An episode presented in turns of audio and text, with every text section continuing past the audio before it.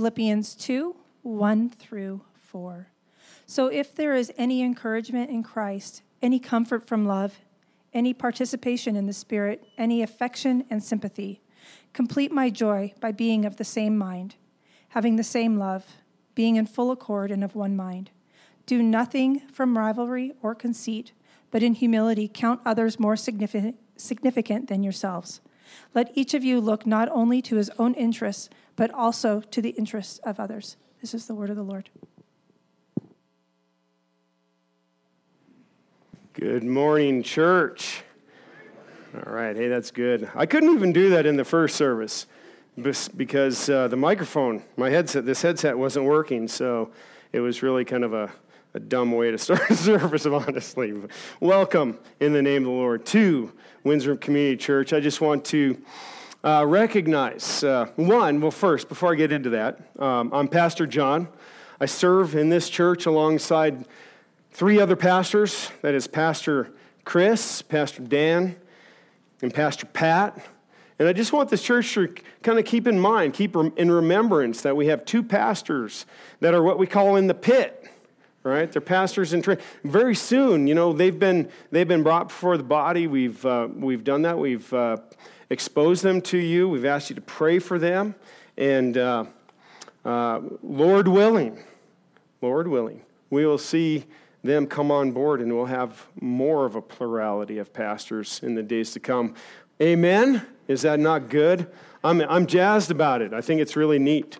It's, uh, it's not necessarily, you know, no, we haven't navigated these waters before, right? How do you go from four to six pastors? But, you know, it used to be not all that long ago we were two pastors and then three. So, so it's, uh, it's been all good. Um, I just want to uh, give my hearty happy Mother's Day to the mothers out there. Hey, I realize that not everybody has has uh, uh, even wants to or, or, participates in, in the hallmark holiday that we have in our culture called called Mother's Day, and that's okay. That is truly okay. But but it is a neat occasion for the church. That is that we can we can take this time and, and celebrate motherhood. It's, it's a beautiful thing, right? Um, but I do want to set our minds straight on this that, that our identity shouldn't be in, in being a mom or dad, although those are great identities to have, but there's a more supreme identity, right?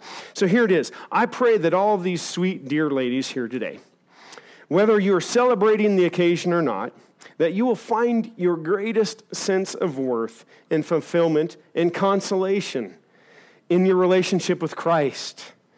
That really goes for all of us men, too, right? All the time. Our identity should be based in Him, right? Now, on this day, I, I reflect on Mother's Day upon my mama, right? She passed away some four and a half years ago, and, I, and you know, it's, it's interesting. I still think of her often. I'd say even weekly. And, and my heart is always drawn with floods of emotion, still to this day, and probably for the rest of my days. I have fond memories of her, of her love, of her un, undying sacrifices that she did that she did for us and for me personally. And you know, I think one of the most outstanding qualities that my mom had for me that, that continues to instruct my heart is that no matter what I did, no matter what bumbling error. Uh, I'll say I was a bumbling idiot. I made errors in my way. No, no matter what it was, she always accepted me. She loved me no matter what. And I love that about my mama. And, and again, I think that she taught me in a lot of ways how to love. And I'm still trying to learn that more and more today. Let's, let's open in prayer. Lord God in heaven above, I thank you so much for the, for the gift of motherhood. God, that you gave it to, to dear women on this planet to, to have the joys, the beauty, the, the value of being able to be moms, to give birth to mankind. And God, I, I, motherhood is full of challenges, full of trial, full of work full of sacrifice. Sometimes even it can be full of pain and, and hurt. It's, But God, I pray, thanking you for it. And I pray that you would alight on all the dear ladies here in this place today, whether mothers or not. God, that you would sweetly sing your songs of goodness to them. God, that you would shower good things upon them. Give them the strength to, to go on. Give them the joy, the beauty that it takes to reflect you to children. God, I pray that uh, you join with us also, God, as we, as we are collected here today under your word. God, I pray that you would enliven the hearts of all who are here, God, to, to be ready to hear the good word, God, that is from your word. That you would, that you would minister the word of God by your spirit to the hearts of man. And God, that you would also enliven the lips of the speaker today. God, that, that he would bring no ill towards your work, towards your word, towards your ways. And God, that all together you would edify and strengthen your body, that by your word, eh, that your word today would accomplish the purpose for which you sent it. And so pray these things in your precious name. Amen. Now, over the last several weeks, if you've been here, and I trust most of you have been, is that we've sat under the teaching of Pastor Chris and Dan as they've opened our path into Philippians. We've uh, been all the way through Philippians chapter 1, and now we're embarking on the first couple verses of chapter 2. Now keep in mind, this is a short, this is a letter that Paul wrote to the church of Philippi, to all the saints. The church of Philippi really applies to all of us, of course.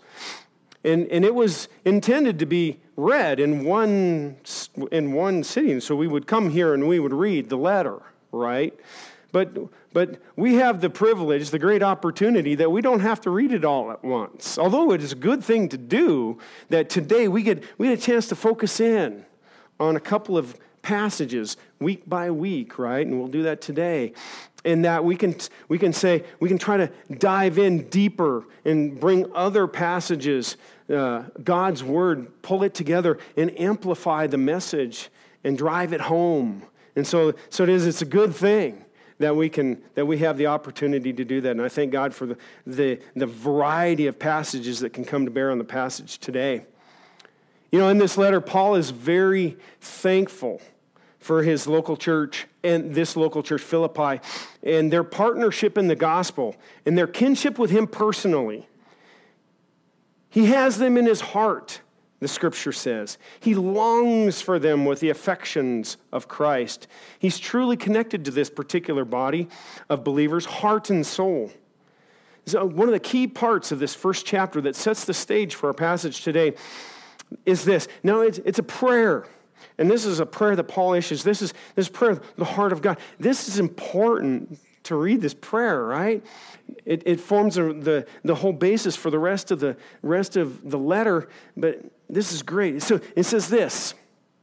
Philippians 1, 9 through 11 says this, and this is my prayer. Don't you want to know what the big A Apostle Paul's prayer is for you? I do. It says, This is my prayer, that your love may abound more and more in knowledge and depth of insight, so that you may be able to discern what is best and pure and blameless on the day of Christ, filled with the fruit of righteousness that comes through Jesus Christ, to the glory and praise of God. Paul prays that our love may abound that means you, that it's, it's the first and primary thing that's seen. So if somebody sees this church or a church from the outside, it's what gushes out of the doorways, what spills forth from you and your lips and from your countenance would be that it be love. This is a great prayer where, where doctrine, and, and, and doctrine is the things that we understand and that we believe, right?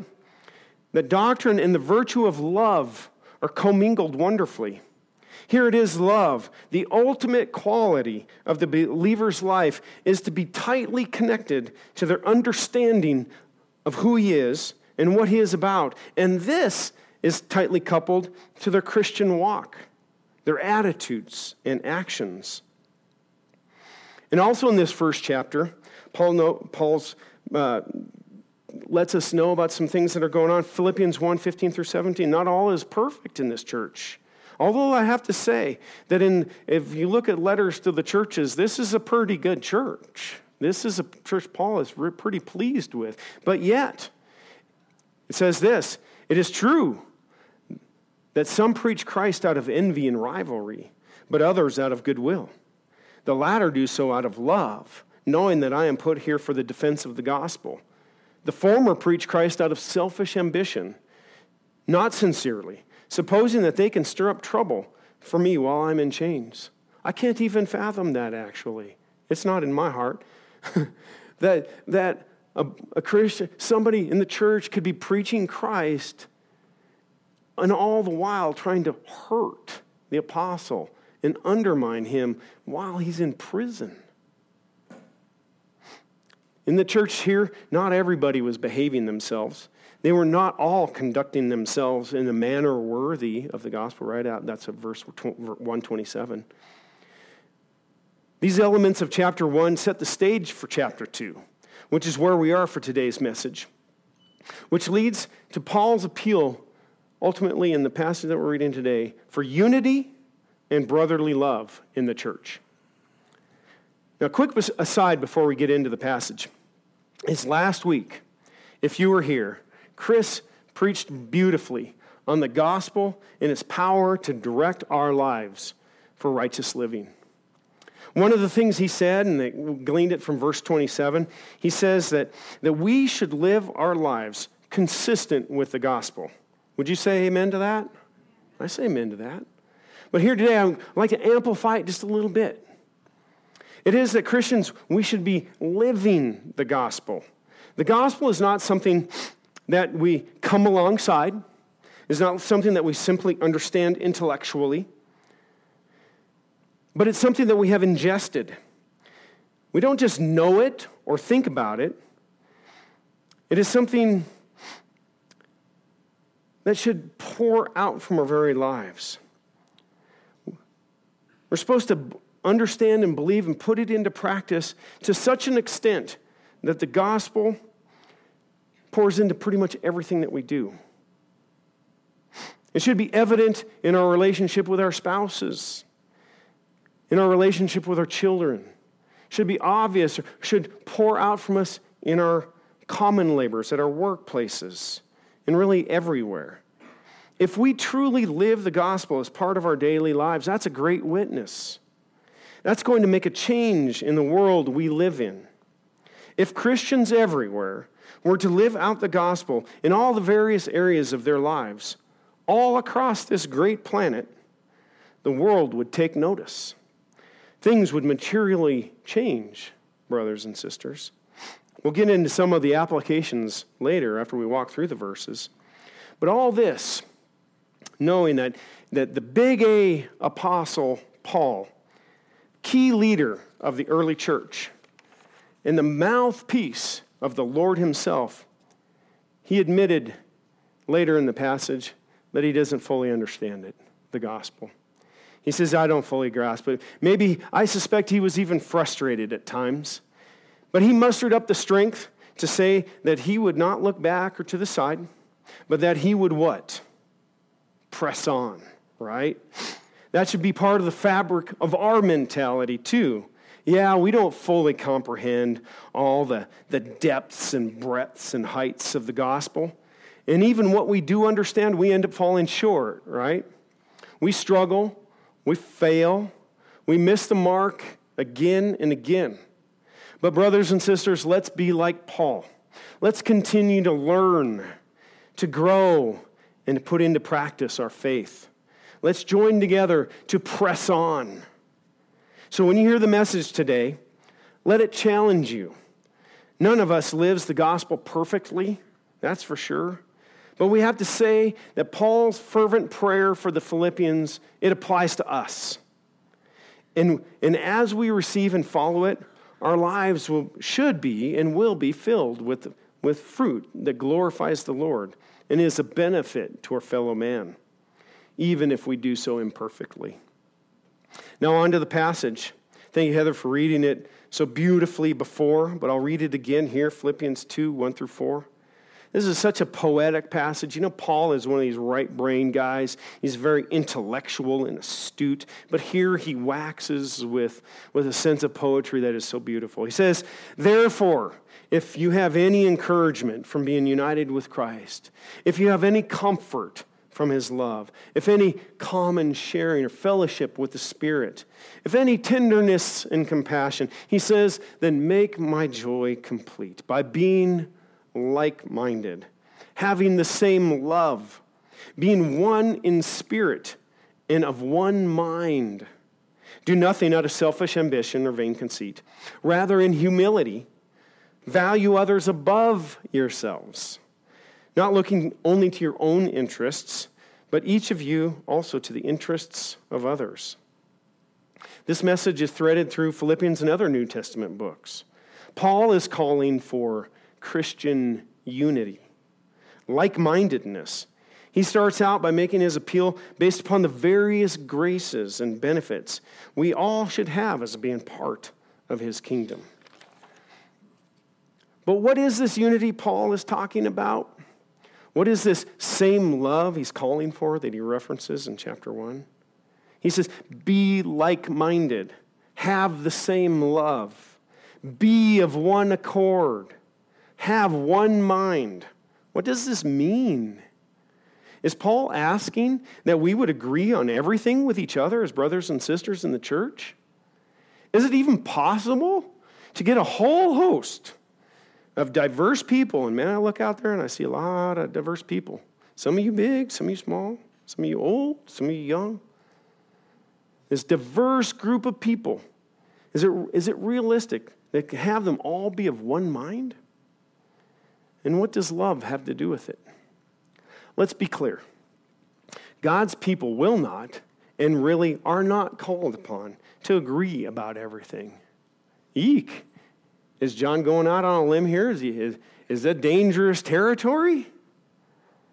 Some areas that we have, we may rightfully differ in. How about how we raise our children? How about areas of things like eating and drinking, manners? How about views on money, housing, education? How about politics? And on and on. Let there be no misunderstanding, though. This is not to say that Scripture does not have a lot to say about all these things. God's Word has application for all areas of our life. Believers are to strive to live every dimension of their lives in accord with God's wisdom and governance of His Word. But that is not the main thrust of the message here. There are indeed a myriad of ways in which the people join together in a unified body will differ. It is really because of this that Paul is making such a strong appeal to be like minded. Not to get complete uniformity among people, but rather to get an inherently non uniform collection of people to rally behind and align to a greater message, a greater cause. Paul is calling for the people of God to be unified around the things that matter most, about the great things of God. These should be the basis for what it is to be like minded. I'm going to summarize this in two, two key aspects. Now, there's a lot more that can be said about what it is in the, in the Bible and, and in church life that can unify us, but I'm going, to, I'm going to talk about two today, the two principal ones. The first and most central unifying element of our collective in the Christian church is Christ. Christ is the centerpiece of the whole biblical story from beginning to end. Christ is the preeminent one. He is the firstborn over all creation. It really is our Christian distinctive, right? Jesus is God. Throughout the passages of Scripture, you see it everywhere. And I did this. I, I just quickly read through all of Philippians. And what do you see when you do that? You see it everywhere. Of Christ, for Christ, to Christ, in Christ, by Christ, unto Christ. Christ, Christ, Christ, Christ. It's all about Christ. And the, and the second is near unto it, and that is the gospel of Christ. It's the heart of our world as Christians, the heart of the New Testament, and really the fundamental message of all Scripture. The gospel of salvation by grace through faith, established by the work of Christ, is the central theme of all Scripture. The gospel message is revealed and unveiled progressively and emphatically throughout the entire Bible. The grounds for our salvation is the merit or the work of Christ, and we are linked to Christ by faith. You see, faith is the instrument, and we all, as believers, share in this like precious faith. All the other important doctrines, and there are lots of important doctrines that we are to hold to, all of these doctrines that we glean from Scripture and that we hold to so dearly, they must support or inform or even be submissive to Christ in his gospel. The gospel, you see, it is the will of the Father. It is the heart of who he is, and he made the way for it through his beloved Son. Some key gospel passages that I pulled out just to instruct our hearts and align ourselves to this. Two of them. First is 1 Corinthians 15, 1 through 4. It says this Now, brothers and sisters, I want to remind you of the gospel I preached to you, which you received and on which you have taken your stand. By this gospel you are saved. If you hold firmly to the word I preached to you, otherwise you would have believed in vain. For what I received, I passed on to you as of first importance that Christ died for our sins, according to the scriptures, that he was buried, and that he was raised on the third day, according to the scriptures. Second passage is Ephesians 2. Now, I love Ephesians 2. I could read the whole thing. We could be here all day. We could read Ephesians all day. But we'll pull out just a couple verses here that are key about this gospel. For it is by grace you have, this is verses, uh, Ephesians 2, verses 8 through 10. For it is by grace that you have been saved through faith. And this is not from yourselves, it is the gift of God, not by works, so that no one can boast. For we are God's handiwork, created in Christ Jesus to do good works, which God prepared in advance that we should walk in them or to do them. Now, in this letter written by Paul, these two main pillars burst out in virtually every verse. Paul's heartbeat and the thrust of his message to the people of God is all about Christ, and it's all about the gospel of Christ. Recall how affectionately Peter referred to the church at Philippi? He kept them in his heart. He longed for them with the affection of Christ. Why? because they had a great unity of purpose. They were united in the partnership of the gospel. Paul's heart of love for these people is intensified because not only in, partnering in the gospel, but they were single mindedly pursuing the same, same goal. They were co laboring and suffering for a common purpose. And that created a brotherhood like none other. Now, we can and should have this in our local church as well. We have examples in other areas of life too. Sports teams are a good example of where you see these bonds of brotherhood and sisterhood, right? That these things that develop when there is a common cause or common goal coupled with intensity in adversity. A local football team that my boys are a part of, they have a new coach this year. And this coach, he gets it. He knows that a team without unity and brotherly affection will be at a disadvantage when it comes to the time of testing. So, this new coach, he promotes strong commitment. He encourages daily weightlifting together as a team. They have a common eating regiment, and he asks everyone to participate. They practice, they go to camps, they sweat, and they grunt together, all in preparation for the test the game, game time. And their brotherhood will be all the more formed in battle. Whether they win or lose, they do so as a team. They play for a game, a good game that provides many life lessons and analogies for life. We in the church, we do this for the greatest cause of all, for the very love of Christ, and to fulfill and be part of his great work that he gave us to do. And, and ultimately, this team, this church team, we get, to, we get to experience the ultimate victory victory of, over death, victory of an entrance into heaven and eternity. Now, on to Paul's appeal for unity and love. He makes this appeal based upon the various graces and benefits that we should all have as being part of sharing in Christ. So, here we go. First, the passage says, If you have any consolation or comfort with being united with Christ, I ask you, do you? We should comfort ourselves daily with the reminder that we have been forgiven and reconciled to Christ by his work and his work alone. We have the great and precious promises that he has given us to keep us strong. Hebrews 6, 18 and 19, somewhat of a confusing passage, but it, it sets the point out. So we'll read it. God did this so that by two unchangeable things, which is, which is it is impossible for him to lie we who have fled to take hold of the hope set before us may be greatly encouraged. We have this hope as an anchor for the soul, firm and secure. His promises to us are sure because they are His word and confirmed to us by the perfection of His nature. You see, it is impossible for Him to lie. We have full security in our position with Him. He gives us precious promises so that we might be all the more secure, anchored to Him by His very word. While in this world, we are like a ship on the sea. We are given to being tossed to and fro in apparent danger of being swept completely away.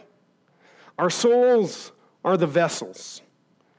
Comforts, joy, peace, hope, mercies, grace, and the very satisfaction of our souls are the precious, precious cargo with which the vessels are loaded.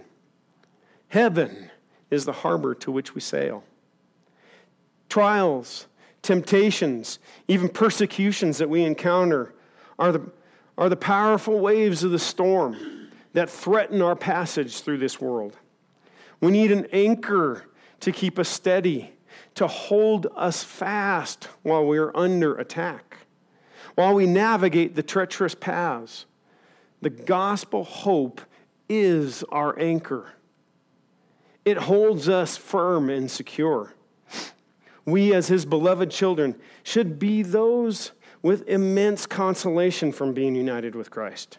Indeed, he is the rock that grips the anchor of hope and he will in no way yield to the power of the storm, but he will see you safely through.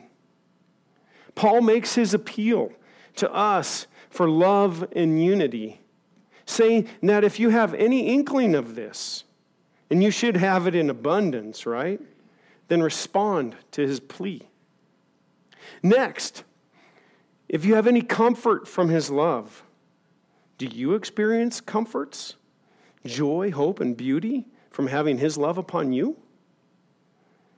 Does His love for you encourage you when things go awry, when things are a mess, when things don't go the way you want them to? Having His love upon you can and should be a sweet comfort. That while other things may be, may be amiss in our lives, His love does not waver. We fail, yeah, we're the variable side of this thing, right? We fall. We're weak. Yeah. But He, He's there. He never leaves. He never fails. Second Thessalonians 2 16 and 17 says this May the Lord Jesus Christ Himself and God our Father, who loved us by His grace, gave us eternal encouragement, encouragement and hope May He encourage your hearts and strengthen you in every good deed and word. Paul makes his appeal to us for love and unity, saying that if you have any measure of comfort from his love, and you should have it abounding, then respond to his plea. Next, if you have any fellowship with the Spirit, do you have fellowship with the Holy Spirit? If you belong to Christ, then you have the Holy Spirit inside of you. This deposit guaranteeing your inheritance, a permanent seal that shows you are his purchased possession. You belong to him. As believers, we should have continual refreshment from the Holy Spirit. The Holy Spirit is with us for conviction of sin and to empower our lives to live by the gospel, for hope and for the power to overcome the flesh, for comfort and encouragement when we miss the mark, for joy that can well up within us because he has overcome the world. You see, Paul makes this appeal to us for love and unity, saying that if you have any, any measure of this, and your cup should be overflowing with his spirit. If you have any fellowship with his spirit, then respond to his plea. Before we get to the responding to his plea, it is interesting here, by the way, that Paul inserts himself here in the passage. He says, Then make my joy complete. You see, Paul devoted his life to the work of ministry and to Christ himself. And the church of Philippi was such an encouragement to him that he could see them walking by faith and living out the gospel. The church was not perfect, though, right? Remember, there was envy and striving by some. Pride was not altogether absent. There were some who preached Christ in competition against Paul, even with motive to add to his suffering. We see things like this happening in, in our culture today, don't we? Even locally, we've seen churches fracture due to a lack of unity within. There's jockeying for position, for power, for whatever. So, this passage has direct implications on us. Pray God to help us here to remain focused on Christ and His work. And pray God to help all of us to put on love to put on humility, to put away selfish ambitions. This requires constant vigilance by all of us. I can say firsthand here how the pastors of this church, like Paul, take such joy in seeing that their labors really do result in a beautiful faith among the body parts. To see, to see many who reflect a heart of love for Christ and his people. When pastors meet each week and then in periodic Saturdays, the first things they do is reflect on you, the body, and pray for you, the body. So many times there are tears that just flow, prayers of great thanksgiving for the things that we observe that Christ is doing here among us. What a great encouragement it is to see brothers and sisters walking in love. That's what Paul's referring to here, right? So what else can we take what can we take away from this passage? How do we apply it? I'll pull out some points here. I have a long list, and long list ended up being about an hour and 45 minutes total duration. Is that okay? No. I'm looking at it's like, no, please don't keep me here that long. It's Mother's Day after all, right? Okay, so I'm going to just hit some high bumps here but some good ones. So remember back to Paul's prayer in chapter 1? He says, I pray that your love may abound more and more in knowledge and depth of insight. Knowledge is good, super important, right? But not without love. True knowledge is love. Knowledge properly received and expressed shows love. The Corinthian church, as an example, Different from the Philippian church, right? The church of Philippi. The church at Corinth was not the model church. I call it the messy church. There, these were believers who were characterized a fair bit as being carnal Christians. And Paul had much to say to instruct them on the path. At a point in that church, the believers were running amuck with gifts of the Spirit.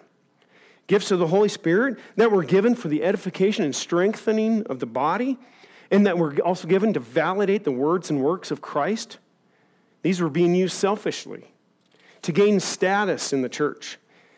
People were using holy gifts to promote themselves, while at the same time they were diminishing others. And that was and all that was causing chaos. It must have been a real turnoff to those who were on the outside, looking in from the outside, right? Not exactly having a focus on Christ and the gospel, right?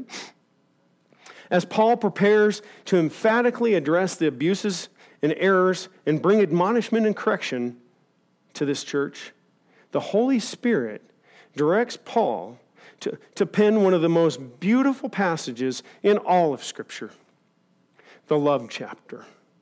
He pointedly speaks to love. What is love? The primacy of love. Because it is this that if we grasp it, we can avoid much of the man centered errors that can harm a church body. It's a great chapter. I'm just going to read the opening three verses 1 Corinthians 13, verse 3. If I speak in tongues, in the tongues of men or angels, but have not love, I am only a resounding gong or a clanging, noisy cymbal. If I have the gift of prophecy and can fathom all mysteries and knowledge, and if I have a faith that can move mountains, but not have not love, I am nothing. Even if I'm so generous, I give all I possess to the poor and give my body over to hardship, even the flames that I may boast, but I have not love, I'm nothing. May it be among us that of all the wisdom and knowledge and insight and riches and authority that we may have, that we would dispense these things with the power of love. And if you want to learn the more about the infinite nature and character of love, read the rest of the chapter. It's beautiful.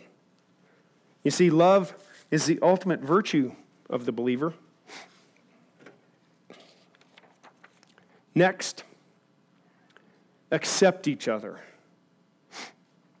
Romans 15, 5 through 7 says it this way May the God who gives endurance and encouragement give you the same attitude of mind toward each other that Christ Jesus had, so that with one mind, and one voice, you may glorify the God and Father of our Lord Jesus Christ. How does he apply that? The very next thing. He says, accept one another. Then, just as Christ accepted you in order to bring praise to God. As Dan will be, teach on in spades next week, he gets to, he gets to cover this this passage that I, that I consider it's the, it's the Christmas passage, right? As Christ condescended and humbled himself for our benefit, and ultimately to receive and accept us, we should receive each other. In this temporal life, there are many things that can keep us apart. We exist in various stages of life. There are some that are young among us, there's some that are old. There's some that are married, some are not. Some have kids, some others don't. Some have material wealth and possessions and riches, and some have much less. Some are quiet and reserved, and some are outgoing and noisy and ambitious. The call is that despite the temporal barriers that can separate us, we are called to accept each other. Why? Because He does. No matter who you are, or from which, whatever perspective you have on this thing, no matter who you are in any of those paradigms, ask yourself this Would it be appropriate for you to reject someone that God has accepted? Far be it for us to do that. We may have to put aside our petty judgments, trivial matters. We may have to overlook differences that, that are among us personality, style, dress, manners, whatever. These things are much less important, right? Here's another one. Kind of hard to, for, for me to even phrase this one, this one, but be able to be agreed with. So this is this is the sense of don't just be agreeable and, and accepting of others, but but don't put up barriers that preclude people to, to agree and accept you, agree with you and accept you. What does that mean? So don't be overbearing to others about what you think. So I've in the past I've had Christian brothers that were so forceful and dogmatic at times that it just shut down any interaction and it hurt the fellowship. We shouldn't be like that. You see, 1 Corinthians 8 1 says that knowledge puffs up. What does that mean? It's knowledge that manifests itself as arrogance. That's a serious attitude problem. While you may have strong beliefs that are different than others in the body, tread softly. Don't look down on a brother or sister who may have a differing view, or maybe even a lesser or weaker view. There's passages in Scripture that where, where the conscience of not every Christian is formed as, as significantly, as maturely as others. If you know better than someone else, the way to influence them is not with a hammer. 1 Corinthians 13 says, Love does not boast, it, it is not proud, it does not dishonor others. Well, what about the areas where we disagree? Can we still have unity and love? Borrowing from a future sermon, I'm not sure who gets it and who I'm stealing from, but Philippians 3:15 says this. All of us then who are mature should take such a view of things. And if on some point you think differently, that too God will make clear to you. Only let us live up to what we've already attained. It's a good word. We have plenty in common upon which we can and should agree. For the things where we don't agree, let's just say it doesn't matter so much as long as we are like minded on the principal truths of Scripture. We can trust the Lord to lead and teach and guide our further understanding. Calls for patience, right? Unless it is that you can say that you've already attained to everything that you already know, right? Paul calls us to that, though. He calls us to endeavor to live up to to that which we already have attained. Dialing back just two verses, Philippians 3 12 through 14. Paul says this, and I alluded to it at the opening. says, Not that I have already obtained all this, or have already arrived at my goal. No. He says, But I press on to take hold of that, that for which Christ Jesus took hold of me.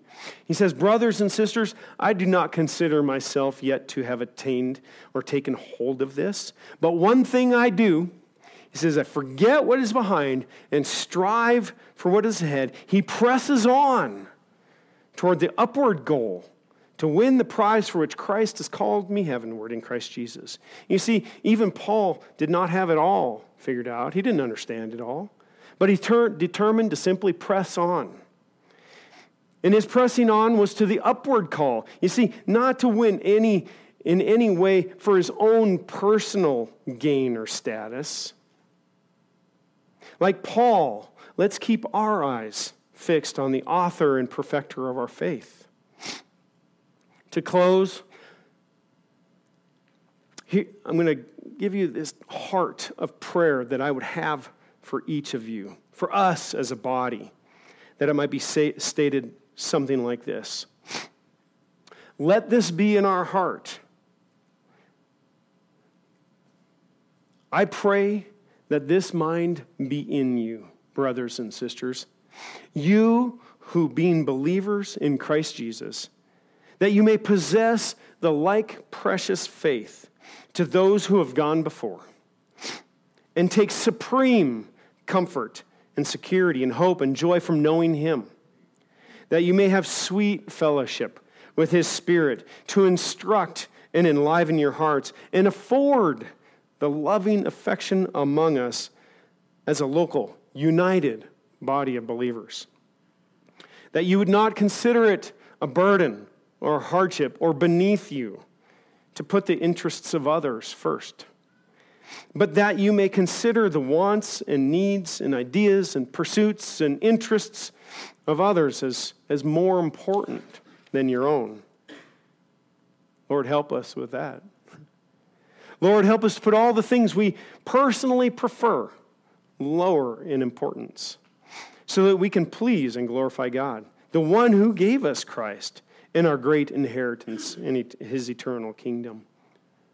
My prayer goes on Lord, strengthen and enliven and embolden the leaders and the body parts of this, your church, to stand firm to proclaim Christ and his kingdom, and that we may stand alongside each other with brotherly love and affections as we journey on the course through waters calm and through the storms until we arrive at that not so distant shore of heaven where we will live with him forever. Let's pray. Lord God, I thank you for your word. I thank you for the fact that you gave us this message, authored by Paul, ultimately authored by the Holy Spirit, breathed out, God, this call for unity and love in your church. I pray, God, that while we are a diverse body, that while we all have various interests and gifts that are oh so lovely and so good, that we could overcome the fleshly inclinations to separate because of all of our differences, but rather, God, that we would align. Align with this single mindedness to pursue Christ and the things that are of value, His message, His word, His program for mankind. I pray, God, that. Uh, you administer this in each of our hearts.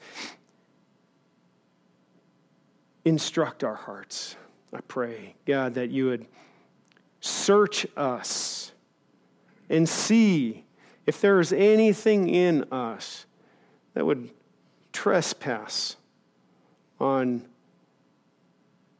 love towards the brethren, anything that would transgress our fidelity to Christ, anything that would, in our lives, that would undermine the work that we do on this earth, that, that the things, that our lives would not undermine the gospel, but rather live it out. So, God, that by your Holy Spirit, I pray that you'd strengthen us and empower us to truly live the gospel in this world. We pray this in Jesus' name. Amen. I have to take this off of mute because you didn't want to hear me sing. Isn't it good? I'm encouraged that this passage applies to me. It applies to you. But aren't you happy that, that the instruction of Paul doesn't have to come down hard on this body? I'm so encouraged because I look across his body and I, and I do see like mindedness. I see a focus on where it should be, a focus on Christ, a focus on the gospel. And I don't see a bunch of infighting and selfishness and selfish ambition, people striving against each other. Thank God, but it takes diligence to maintain that, does it not? There's a, fair, there's a parallel passage in, in Ephesians that I'm going to read to you because it's really, really beautiful. and we can't leave here without it. It says this I urge you to live a life worthy of the calling you have received. Be completely humble and gentle. Be patient bearing with one another in love. Make every effort to keep the unity of the Spirit through the bond of peace. There is one body, one Spirit, just as you were called to one hope when you were called, one Lord, one faith, one baptism, one God and Father of all, who is over all and through all and in all. Isn't that awesome?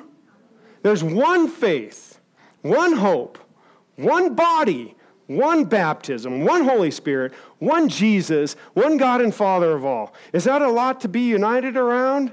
I pray that we would be. Now, you guys all got to come back next week because Pastor Dan comes back and he's going to be on fire, you see. And he gets to carry us on through this next part of uh, Philippians chapter 2. So come, ready to hear that too. Bless you and have a great week. Awesome.